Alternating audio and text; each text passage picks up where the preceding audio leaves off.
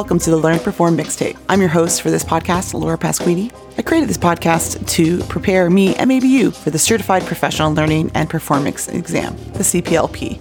These series of podcasts will be my open study notes. Welcome to the learning. In 3.10, copyright and fair use laws of the training section of area of expertise, we're going to get into copyright, fair use, public domain, and more of materials for training. So, how should talent development professionals get and give permission for the training materials used? What are the aspects of copyright that are important to consider for developing and delivering training? In area expertise 3, 3.10, we're going to get into that. So, the main learning objective that we're going to talk about in this short episode is going to be summarize how copyright and fair use laws relate to the production of materials for training delivery. This is not new for anyone that works in learning, whether you're in education K 12, you're in higher ed, or in corporate learning. It's really important to get permission and give credit where it's due from anything you create and find for your training and learning. So, as talent development professionals, creating materials for training, it will be critical to use copyright and fair use standards and guidelines to do so.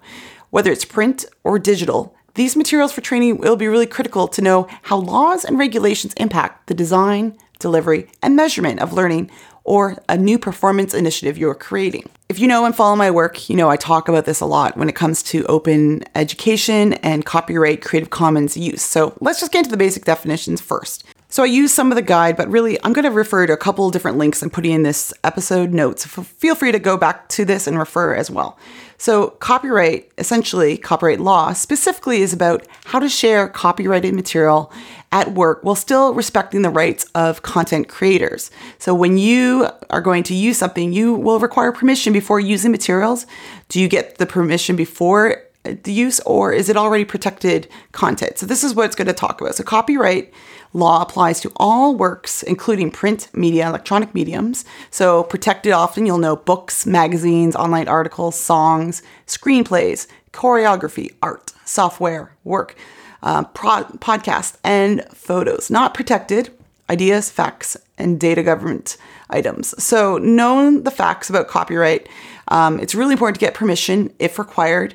When in doubt, get permission. And just because you found it online and it's publicly available does not mean it's free or able to use based on copyright. So, this is really important to ask and find out. So, some examples of this uh, might be a film, a video clip, uh, maybe you want to have a TV show from Hulu. These ideas are not copyrighted. So, in the United States, uh, registering works with the US Copyright Office really provides this legal protection and redress in state and federal courts. So, if you're using someone's material and you're reproducing it, or you're preparing derivative works or adaptations of these copyrighted works and you're distributing copies, like you're giving out handouts or you're taking ownership in a presentation, anything performed under this copyright law, work in public, really is um, under the law illegal. And so, copyrighted work publicly, in the case of like audio, visual, and other materials, um, needs to be recognized. So, you really want to avoid plagiarism, that is, passing your this work off as your own, and you really want to give credit, recognition, and knowledge to where you've gotten this information and use for your training materials.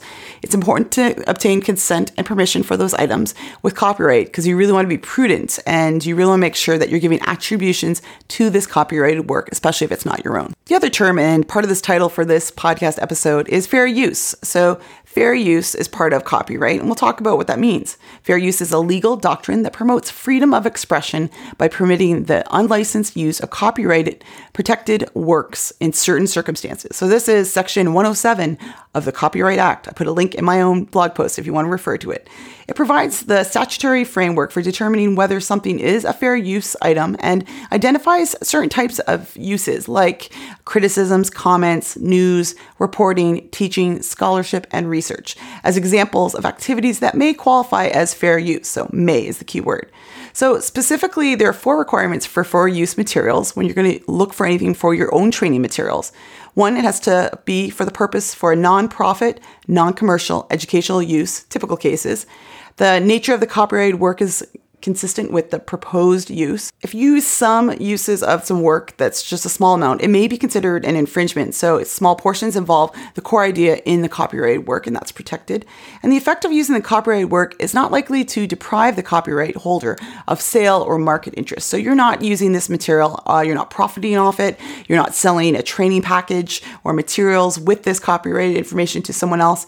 Um, it's meant in the idea of education and learning, and that would be okay. But if you're making money off it or you're charging for services, so this might be made works for hire, or the employer, or the other person who was hired for the work, is authoring train material instruments. Um, and so if you're creating this material for someone else, you're probably not going to use it. And it's probably not going to be for fair use. So the other area that's not talked about, but I write about is public domain. So the public domain and with copyright relates to the creative materials or works that are not protected by intellectual property laws, including copyright, trademark, or patent laws. So these materials are owned by the public and not any individual or uh, author, artist, creator owns it at all. So public domain materials and work may be used without obtaining any permission at all. However, no one is permitted to claim ownership of it. So, for more information about this, I put links to collective work. So, you might find something like this an old article or printed book that's lost its copyright. Maybe it's music that's been licensed that ex- expired, or maybe people just have put pictures in the public domain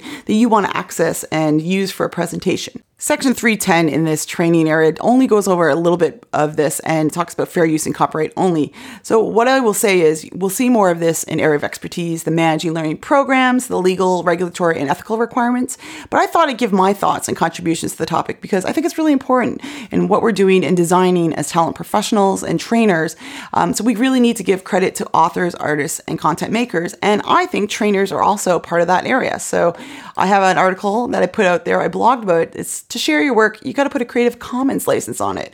And Creative Commons is a different way that you could um, share and have people use, remix, repurpose, or adapt what you've really done just because you want to get this example out there or an idea out there. So people have done this with artifacts from conferences. Maybe they've archived a webinar and webcast. Uh, they have some open and free options to share it. Maybe there's a video recording or a podcast even that they put a Creative Commons license on it, meaning that someone could use a clip or they could reproduce it and put it into their own works or share it at a presentation for training. Um, we know that there's lots of different ways that we could license drawings, diagrams, images, infographics, and things like that. But basically, we don't put enough of the Creative Commons licenses on it because it's not a common thing when it comes to industry training. And even in our K 12 higher ed, I don't see a lot of our practitioners, educators, and scholars always using that Creative Commons option, but it is a way to have it out there and have it open for others to use. And I put a link to some examples of where you could find Creative Commons works, like images, like in Flickr Creative Commons, and a link to the creativecommons.org website where you could search the Commons for music, maybe images, videos, and other things that you can possibly use for your own training and development. So, tell me a little bit about what you think about copyright fair use and if you've thought much about it as a trainer, as a teacher, as a developer, and for talent. So, let me know how do you share and license your training materials? Where might you find fair use or other materials like images, audio, video clips, and etc. for your learning and training sessions? I'm always looking for new resources and ways to find copyrighted images I can use and materials that we could share and use for training and delivery. Thanks for listening to the Learn Perform mixtape. If you're liking this podcast, subscribe, tell a friend, give me a like and give me a review. If you're studying for the CPLP or you have already, let me know. I'd love to chat and I'd love to get your advice. Comments, questions, thoughts, and love are always welcome. And I have my details in every episode notes. So please reach out. Let's connect.